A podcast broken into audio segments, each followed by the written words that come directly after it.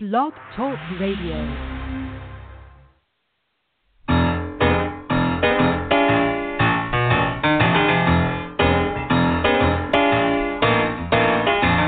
You're listening to The Catch with John Fischer on Blog Talk Radio, connecting life to faith. We're just trying to get it together, trying to help their fellow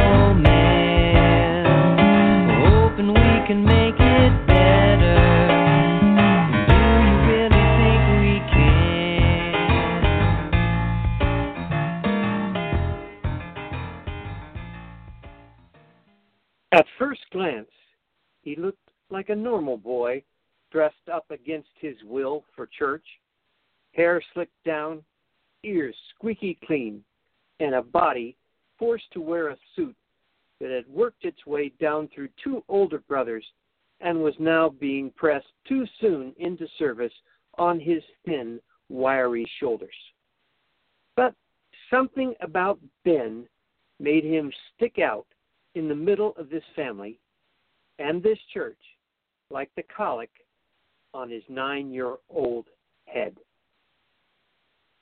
Radio? A little different tonight? I hope you like being read to. And I hope you like stories.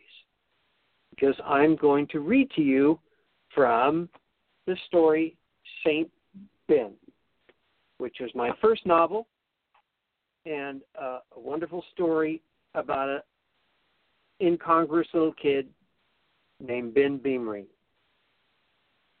We'll read a little bit. Maybe we'll talk a little bit along the way. If you're like my wife, you enjoy this. She loves being read to. Picture so far little Ben wearing a suit too big for him with his family in church. They made an almost perfect picture. All five of them standing there on the platform in much the same pose as the one on the picture tucked into the bulletin that Sunday morning. The proud father and two of his three sons each wore a small red rosebud, while the mother had been decorated with an orchid corsage on this, their first Sunday as the new first family of the Colorado Avenue Standard Christian Church. The almost of the he wore no rosebud, and I imagine, now that I think about it, that he had probably removed it the first chance he got and impaled it to the bottom of the pew with the long pearl headed pin that had briefly held it fast to his pale blue seersucker coat. It wasn't only his bare lapel that signaled something different about Ben, it was his angular stance, his eyes all twisted up in a squint, and his head cocked to one side as if listening for another voice with ears too large for a face that would never catch up to them. Very little about Ben matched the perfect picture that his family, indeed that the whole church, was trying to fit into that morning. Ben was what was wrong with the picture. He was the only one in the whole church who was not smiling. He wasn't smiling in the picture inside the bulletin either, the one that introduced his family to the church and his father as the new pastor. It was a picture in the bulletin that we saw before we saw the real Ben, and seeing the real Ben made you understand about the picture that it hadn't been a mistake, and that this was probably the best picture anyone could ever get of Ben Beamering through the eye of a camera, or any other eye for that matter. I had been up there on that same platform myself, and I had smiled just the way Ben's older brothers were smiling. The I want to be just like my father look. Joshua and Peter Beamering possessed the fewest of their father's physical features, and yet they longed the most to be like him. You could tell that morning how proud they were to be there, just as you could tell how desperately Ben wanted to be somewhere else. Anywhere but on that platform, looking out at all those smiling people. Ben's brothers were clearly in their element that Sunday morning in March of 1958. Ben, however, with every strand of his hair held against its will by Waveset, obviously had other thoughts. The sermon that morning was long and full of all the things that would make a standard Christian congregation proud and certain they had made the right choice in their new pastor. Ben's father, Jeffrey T. Beamering Jr., had some very large shoes to fill. In just 12 short years, the pastor before him, T.J. Barham, had brought this small, struggling church to life, winning a respectable amount of people back into the traditional white clapboard building that had suffered before he came from a painful church split. Jeffrey T. Beamering was inheriting a pulpit that epitomized all that made these faithful churchgoers proud to be standard Christians, and certainly that they were smack dab at the center of the perfect will of God. Jeffrey T. Beamering Jr. was young, in his mid 30s, and he had the same fervor that Pastor Barham had possessed when he first came. At least, that's what I heard. Many of the older members hated to see their beloved pastor go, but if the bounce in Jeffrey Beamering's step and the fire in his voice were any indication, well, they were in for even greater things than they had basked in for 12 years under T.J. Barham. So on this splendid Sunday morning in March, with the bright sun bouncing off freshly painted white colonial columns, and the choir sitting tall in its loft, and the people sitting tall in their pews, everyone was smiling. Everyone, that is, except Ben Beamering. The new pastor delivered well that morning. Some said it was the best sermon they had ever heard from that pulpit. It was Jeff, definitely Jeffrey T. Beamering's best and his favorite, a sermon that would become the most reliable in his repertoire.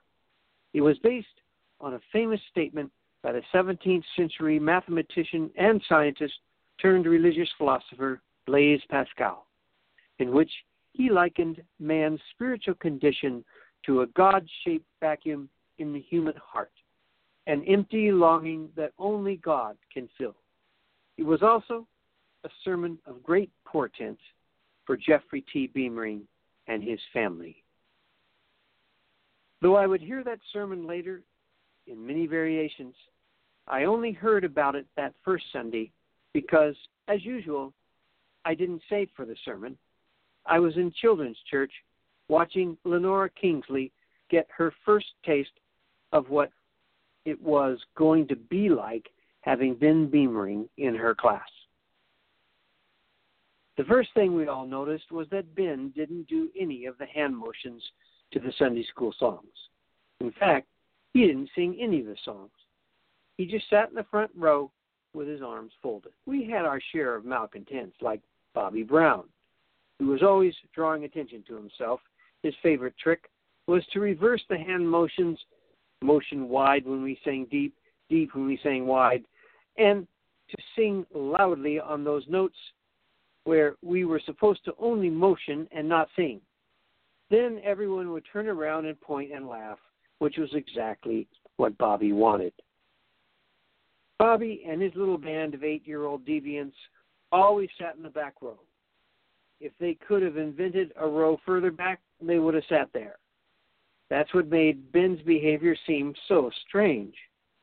Though he had the outward demeanor of a deviant, he sat right down in the front row, alone, directly in front of Miss Kingsley.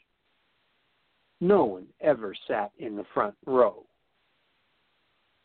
Because I was sitting directly behind him in the second row, I couldn't help but notice that his ears looked even bigger from the back than they did from the front. From the back, it was easy to see that the problem with Ben's ears was not just their size, it was also their shape. They were cupped like radar screens facing forward, as if designed that way by God for better reception. We were all thinking it, but it took someone like Bobby Brown to say it. Hey, Dumbo, he yelled from the back of the room, and we all froze. Ben didn't flinch. Miss Kingsley glared at Bobby and began playing the piano vigorously, directing our singing as she always did with her head and torso while her hands were busy up and down the piano keys. She seemed more nervous and intent than usual, probably because the new pastor's son had positioned himself right in front of her. Deep and wide, deep and wide, there's a fountain flowing deep and wide. Deep and wide, deep and wide, there's a fountain flowing deep and wide. Miss Kingsley's head went deep and wide, and we all motioned appropriately with our hands. Bobby sang where he wasn't supposed to, and Ben didn't sing at all. Hey, what's with Dumbo? hollered one of Ben's henchmen from the back row, gaining courage from his leader's earlier success with the comparison. Kingsley ignored the disruption and plowed ahead into the next song. We are climbing Jacob's ladder. We are climbing Jacob's ladder. We are climbing Jacob's ladder. Soldiers of the cross. Ben continued to sit there stoically, arms folded. Lenore Kingsley, growing increasingly nervous over his non participation, stopped the song abruptly and tried the direct approach. Class, most of you probably know we have a new child with us today.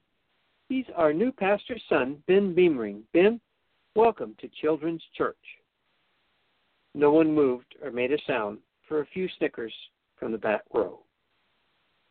Ben, are, are these songs new to you? asked Miss Kingsley, knowing they couldn't have been foreign to the son of a standard Christian minister, but trying her best to deal with the awkward silence. No, ma'am. Is there some reason why you can't sing with us then? Yes, ma'am. I don't like these songs. Is there a song you'd like to sing? No, not really. Would you care to tell us why you don't like these songs? I figured Lenora was taking a big chance with that question, and I hadn't even heard the answer yet. They're not true, said Ben, and they don't make any sense. Have you ever been on Jacob's Ladder? Do you know anyone who has? I bet no one here has ever even seen Jacob's Ladder. It's just a dream some guy had in the Bible. If we never going to see it or be on it, then why are we singing about climbing it?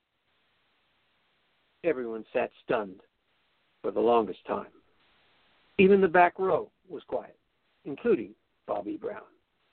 We'd never heard anyone our age speak to an adult in such a straightforward manner. How about Jesus Loves Me? Miss Kingsley said, faltering. Surely there's nothing wrong with that song. And she started right into the introduction to move us through the bottleneck. This time, as we all started to sing, Ben began to sing too. In fact, Ben sang out so clearly that I had to stop singing. I'm not sure why, except that suddenly I was aware that my own voice was grating against something much more beautiful, unlike anything I had ever heard before. It wasn't the only one, I wasn't the only one with this reaction. One by one, everyone else dropped, as if suddenly they were elbowed by perfection, interrupted by beauty, caught unawares by the voice of an angel. They each stopped suddenly in the middle of a vowel and looked around the room to find the source of that mysterious, rounded, bell like haunting sound. Even Miss Kingsley stopped which was most obvious because her loud, warbling vibrato always dominated our singing sessions. She was the last to drop out, and for a moment, her throaty voice was clashing with that pure tone coming from the boy with the big ears in the front of me, clashing but not overpowering, right up against the tone, in and around the tone, but never touching it. By the time we got to the chorus, Ben was singing all by himself. Yes, Jesus loves me. Yes, Jesus loves me. Yes, Jesus loves me. The Bible tells me so. Somehow, Miss Kingsley managed to keep playing the piano through all of this, and when we finally stopped, everything was quiet. Nobody moved. We all just stared silently at Ben, at the back of his head, at his radar screens turned inward. Ben, however, seemed unaware that everyone had stopped singing, as if his voice had carried him off somewhere so far away that even though his body was still there on the front row, his spirit hadn't quite made it back yet. That was very nice, Ben, Lenora Kingsley finally said, and we all slowly came to and returned to the rest of the program as if nothing had happened. It wasn't something comment on anyway. Wherever Ben's voice had taken us, it was not a place we could remain in very long, nor a place we could talk about once we returned. In fact, no one ever said anything about what had happened that morning in children's church, except that from then on, whenever anyone wasn't there that day, who wasn't there that day, suggested we sing Jesus Loves Me, there was a loud chorus of disapproval. There would be no singing of Jesus Loves Me. Ben Beamering was not around. We all made sure of that. Chapter 2 Iced Tea. In the car on the way home from church, my mother let us know that the Beamerings were coming over for dinner. It didn't seem right, she said, that the pastor's family didn't have a dinner invitation on their first official Sunday. Moved in over the weekend, and she had a hunch Mrs. Beamering hadn't been able to prepare anything. We always have more than enough roast, said Mrs. Beamering. It's going to be Mrs. Beamering's going to bring a salad, Mother said. We'll just make do. My heart sank when I heard this. I didn't like it when we had guests over for Sundays. That was our time together as a family. Sundays had a routine that was close to a ritual for me. It was the best meal we had all week. Mother would start early in the morning by browning the meat and cutting the vegetables while my sister Becky and I set the table. The roast was put in the oven before we left for church so that right about the time the pastor stepped up cooking the meat. By the altar call, juices were bubbling up in the bottom of the pan and the wonderful smell would be permeating the house. The first whiff of that aroma as I walked in the door after church was a major part of Sunday. It signaled home and comfortable clothes and reading the funnies and fine china and lace tablecloths and iced tea with sugar piled up in the bottom of the glass and long iced teaspoons clanking around in the granular swirl. I wanted all this for myself. I didn't want to have to share it with anyone, and I didn't want to have to perform for anyone. That's the other thing I didn't like about having guests on Sunday. When we had guests, we sat differently and talked differently. I had to keep my tie on until dinner was, dinner was over, and no one ever talked to me. And I had to be careful not to eat too much. Family hold back, FHB, was the motto when we had guests for Sunday dinner. And I resented that. I liked being full and eating one more piece of meat just because it was there and it tasted so good. I liked not having to hold back and still having some left over. FHB applied to more than just food. We held back ourselves. We held back what we really wanted to say. We held back any right to deserving this time for ourselves. My parents' time was in great demand at the church during the rest of the week, so it was only natural that we would want them all to ourselves on Sunday. My father was the minister of music for the Colorado Avenue Standard Christian Church in Pasadena, California. Before I was born, he had been a high school music teacher and band leader. Stories that somehow surfaced made me wish I had been around then, because that man mm. sounded like a lot more fun than the version I grew up with. Apparently, my father had once been quite a hit with the students and even earned the nickname Lips Lieberman for the trumpet solos he used to play in the student dance band he had formed and conducted. Something must have gotten lost when Lips traded in his horn for the ministry, because the man I knew always seemed preoccupied with worry, which I could never figure out since he was, in essence, such a kind and good man. The only time my father ever showed any real emotion was when he was directing the choir. He would step up to the little podium in the choir loft and infuse every eye with a charged wave of anticipation. And by the time his hands went up and came down for the first note of the organ in introduction, he had sprung out of his small world of worry and become larger than life. We'll need to put a leaf in the table, said my father as we waited at the signal light on Huntington Drive.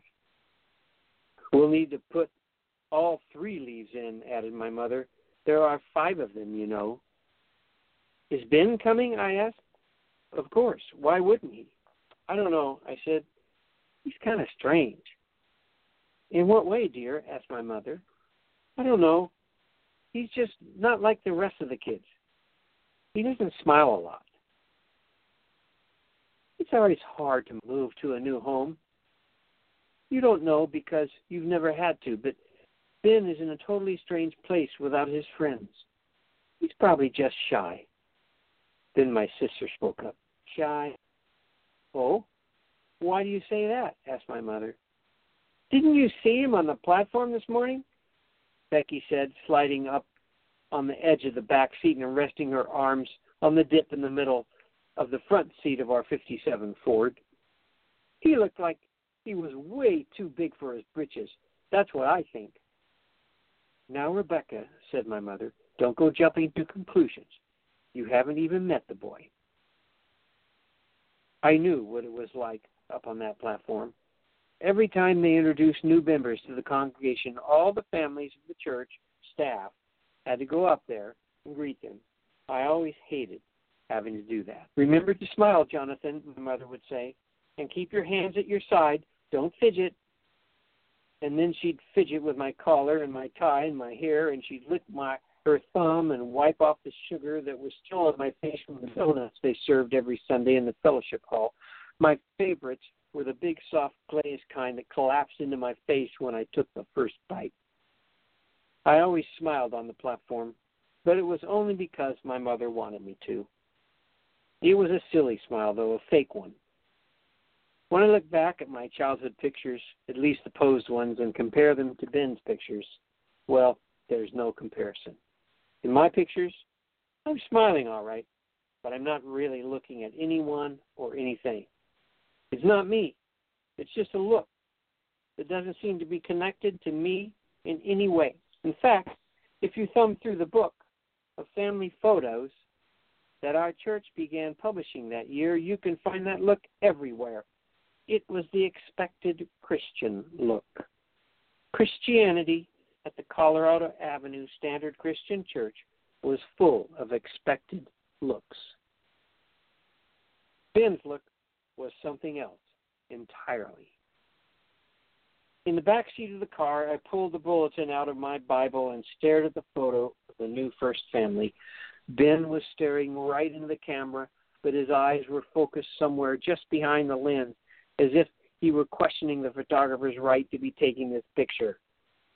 Look, Mom, I said, handing the picture to her. Look at his face. Becky, still leaning over the front seat, stared for a moment at the picture, and my mother was holding, just as my father turned the car into the driveway. I've seen that look before, she said. You know, when we have missionaries come on Sunday nights and show us all those boring slides from the mission field, doesn't he look just like one of those natives who don't want to have their picture taken? They think the camera will take away their spirit or something. She was right. Ben had that same look, like he was refusing to give anything of himself away. We were certainly giving a large part of our Sunday away to the Beamerings, and I regretted it. But like most of my real feelings, I kept that inside at least as much as a nine year old could. The house and smelled the Sunday roast and got put to work immediately without even getting to loosen my tie. Okay, now if everyone pitches in, we can get this done, said my mother. Becky and I had to undo the table, put the leaves in, and reset it for nine. My father cut up the roast as he usually did, and my mother got going on the vegetables and the iced tea. There was a whole lot of clang, clanging and banging going on in the kitchen as seldom used pans and serving dishes were dragged from their hiding places and put into service. I could tell I was not the only one who resented this intrusion on our normal Sunday ritual. Some bangs from the kitchen were louder than they needed to be. Where are we going to heat up the water for the iced tea? said my father in his high pitched, anxious voice. There are no more burners on the stove. My father's books were always balanced. His car and his yard were always cared for, and his serving nature was an example to all, but his real feelings often banged around inside and never came out. It's okay, dear. We'll just set the beans aside for now and put them back on the right before we're ready. See if you can find any other teapot. I think there's one above the refrigerator, way in the back. I'll have to get a chair, I heard him say. It's too far back. They're here, shouted my sister from the living room. That's all right, Mother said calmly. We'll just make two batches. Let it go. They're here, Becky repeated, running to the door, and she and I heard were the first to get there. There was a clog of beamerings in the front hallway as they all seemed to come through the door at the same time. Hi, Walter, Anne, said Pastor Beamering over the tops of our heads as he saw my mother and father coming behind us from the kitchen. And this must be Jonathan, right? I nodded and smiled and shook his hand. It was a big, warm hand, and up close his smile seemed to cover my whole body with a kind of syrupy glow. And this, of course, is Becky. He patted my sister on the head. Now, let me introduce my children. He patted their shoulders as he introduced them, like descending a scale on a xylophone. This is Joshua, Peter, and and his hand went for the final note, but there was nothing there. Honey, where's Ben? Mrs. Beamering didn't answer because she had passed everyone at the door and made her way into the kitchen with a heavy salad bowl in her hand. As for Ben, he had slipped through the traffic jam at the front hall and headed straight for the chocolate kisses on the coffee table in the living room. Three foil wrappers already lay there next to the candy dish. Ben, get over here. I want you to meet these people, and no more candy before dinner. Ben shuffled back to the front hall, and his father took hold of both his shoulders and planted him directly in front of us. Ben, this is Mr. Lieberman, and this is Jonathan and Becky, he said, turning Ben's whole body slightly to face each person as if he were positioning a camera on a tripod. Hi, Ben said in a remote way, along with something like a half wave, his head cocked to the side. Well, come in and sit down, said my father. Walter, that choir was wonderful this morning um, said Pastor Beamering, as we all took seats stiffly, just like he did in the pulpit, as if a large number of people were listening to him and taking notes. It made you want to look around the room to make sure a crowd hadn't gotten into my house somehow without being detected. Took me right to the gates of heaven. We should have just sent everybody home after the anthem. Not a bad idea, I thought. I looked at Ben, and something told me he was thinking the same thing. So, how is the moving going? asked my father. As well as can be expected. It, if it wasn't for your kind invitation, we'd be eating beans and spam off cardboard boxes right now. Well, we wouldn't think of having you go without a dinner invitation on your first Sunday, said my father, borrowing my mother's words and sentiment. Speaking of first Sunday, that was quite a sermon you gave this morning. Had me on the edge of my seat. That's the first time I ever heard about what what's his name? Pas Pascal. The words out of his mouth. Blaise Pascal. He was a 17th century French physicist. Becky and I looked at each other in amazement. I couldn't even say physicist without getting all tied up in the S's. Pastor Beamering continued the conversation as if interruptions of this kind were quite a common occurrence. Yep, Mr. Pascal was quite a guy. For all his scientific experiments, his concept of God shaped vacuum in every human heart is what made him famous. A perfect picture of the condition of man, wouldn't you say, Walter? Oh, yes, I think it captures it perfectly. They went on to discuss their excitement over the Brooklyn Dodgers moving to Los Angeles, while we all got more and more fidgety. Johnny, my father finally said, why don't you show the boys your room and the backyard? There's probably a few minutes yet before dinner, and I'm sure Mother could use some help in the kitchen. Becky, very much aware of the older Beamering boys, reluctantly veered off to the kitchen with a red face as we all filed through the dining room. Our house was small, with only two bedrooms, but my dad had turned the back screened in porch into a bedroom for me. The walls were all windows. The dining room opened into it with double French doors, and it was also the main thoroughfare from the front of the house to the back. But it was still my room. I could close the doors and pull the curtains for privacy if I wanted it, but not today. Three leaves in, the dining room table butted into my room, putting my father's chair right in the center of it. I led the three Beamering boys by the table with a nine its nine iced tea coasters waiting for the arrival of their dripping wet glasses, and I started to feel a little better about having guests. Seeing the table all ready and hearing noisy conversations going on in the house suddenly made everything take on a holiday spirit.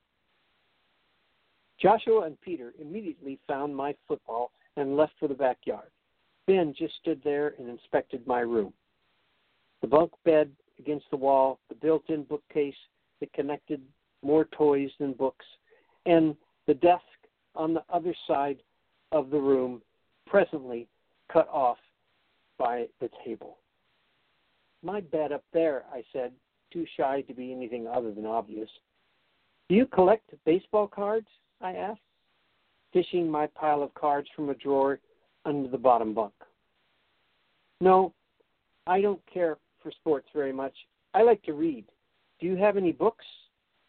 I have some Hardy Boys. Yeah, I read all of those when I was seven. I like Sherlock Holmes now. Who's he? You never heard of Sherlock Holmes? No, I said. He's a detective, like the Hardy Boys, only better. You can borrow my books if you like. What's that? he asked, pointing at the bookshelf, and I started taking down the dusty model airplane. No, not I've never seen one like that. Is it a model? Did you put it together? No, I said proudly, pulling down my favorite toy of 1957 blue and white Ford Fairlane, just just like our own family car. You buy them like this. They're better than models. You could never play with it if it was a model. They'd break too easily. Here.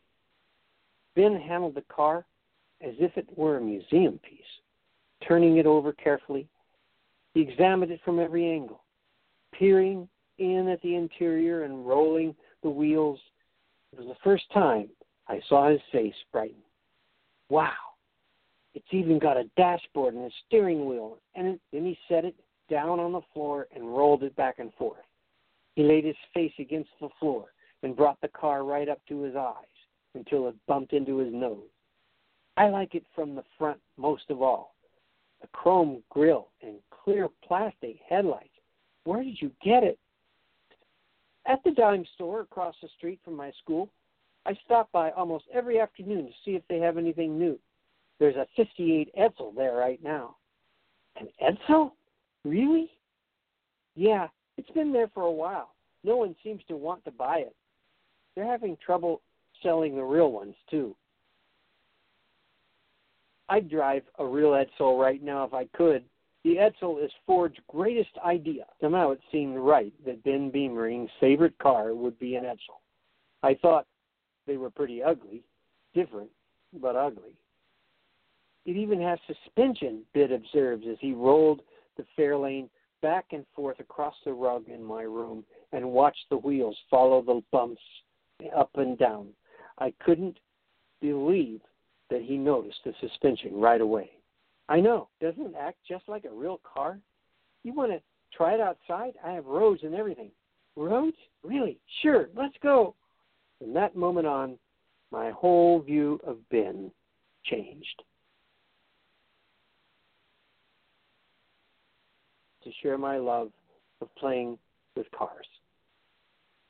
Ben was the my other friends had graduated to making models to look at, but these detailed reproductions were much sturdier than any models. They were made for the road, and there were still plenty of miles left on my imagination.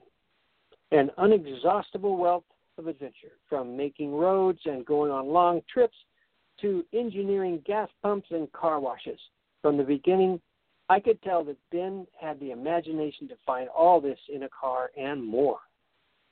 Actually, I didn't have many friends. Eric Johnson lived right behind us, and we played together sometimes, but Eric was Catholic and school, and my parents tried to discourage me from spending much time with him.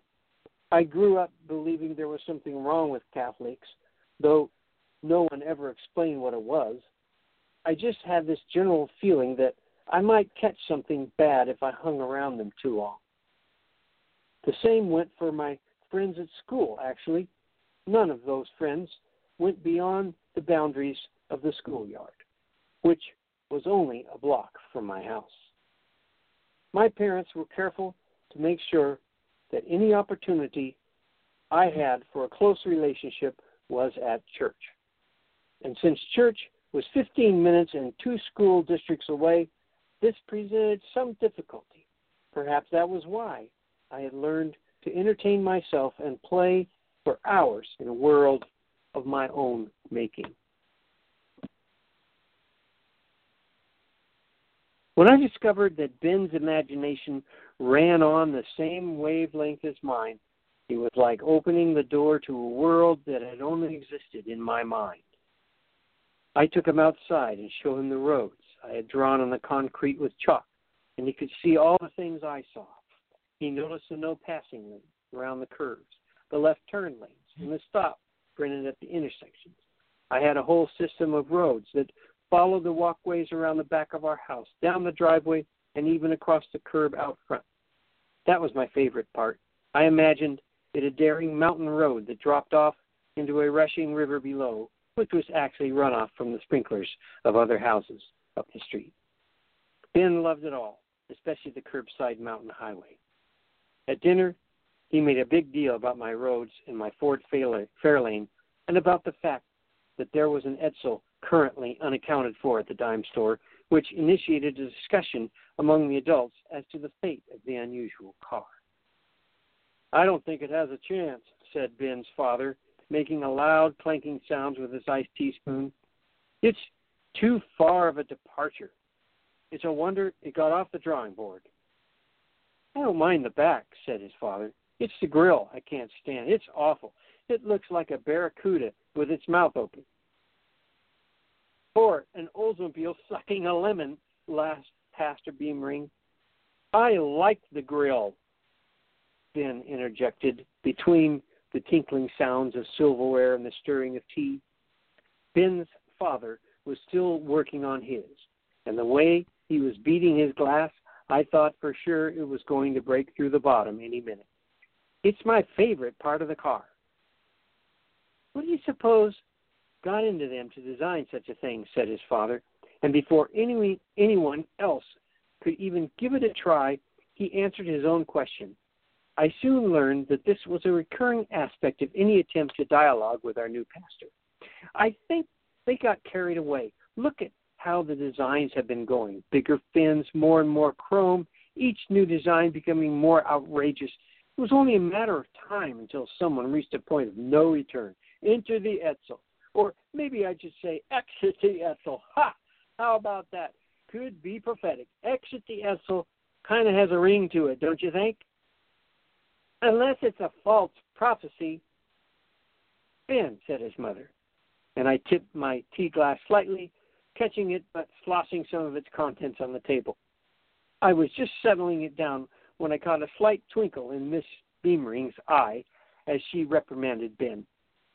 I dare not even steal a look at Ben's father, though I know exactly what look he had on his face because I saw it so many times afterward. It's printed on my memory. It was a look he always got when Ben crossed him in some way. A look made up of equal parts of anger, exasperation, embarrassment, and impatience, but with a dash of admiration. Ben, Pastor Beamering said in a very controlled voice, Maybe you would like to instruct us all about false prophecy since you know so much about it. It got very quiet at the table. The pastor stopped stirring his tea, but Peter and Joshua took to stirring theirs, as if to pick up where their father left off. I couldn't take my eyes off Ben. I wondered what the critic of Sunday school songs was going to come up with now. Actually, Dad, it was a marketing problem. There was an article in the Saturday Evening Post last week that said the problem with the Edsel wasn't looks, but the fact that they created it on the results of a detailed study, but didn't actually get the car out until five years later. By the time the car arrived, the market had completely changed. Silence settled over the table like the undissolvable sugar floating in the bottom of Pastor Beamering's glass. Ben's brothers absorbed themselves in their food. My sister, as usual, was somewhere else with her thoughts and relatively disinterested. The two mothers exchanged glances. My father stared into his iced tea glass trying to avoid the uncomfortable moment. Mr. Beamering raised his eyebrows, cleared his throat, and stared at his son with the look. And Ben was cutting a fresh piece of meat. My mother finally broke the silence. It sounds as if we have a future businessman on our hands here. Or President Ford Motor Company, which was what I was thinking right then.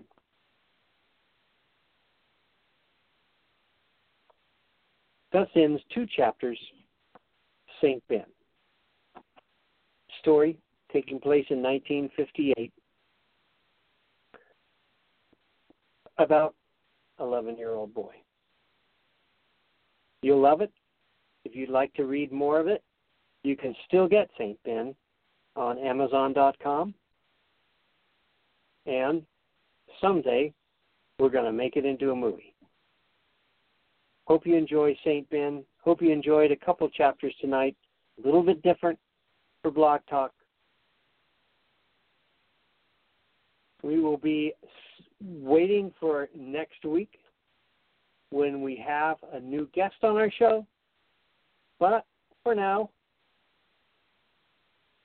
keep thinking for yourself. That's what Ben teaches us. Don't let what everybody else is doing and saying set the tone for you. Think your own thoughts. Have your own relationship with God. Don't just go with the flow. Sometimes going against it will help you discover the real truth. God bless.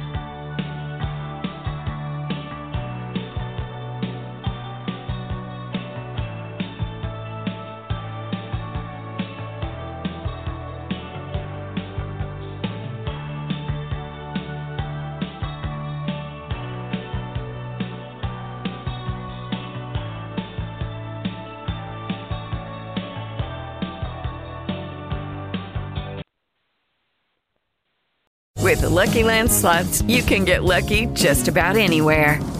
This is your captain speaking. Uh, we've got clear runway and the weather's fine, but we're just going to circle up here a while and uh, get lucky. No, no, nothing like that. It's just these cash prizes add up quick. So I suggest you sit back, keep your tray table upright, and start getting lucky.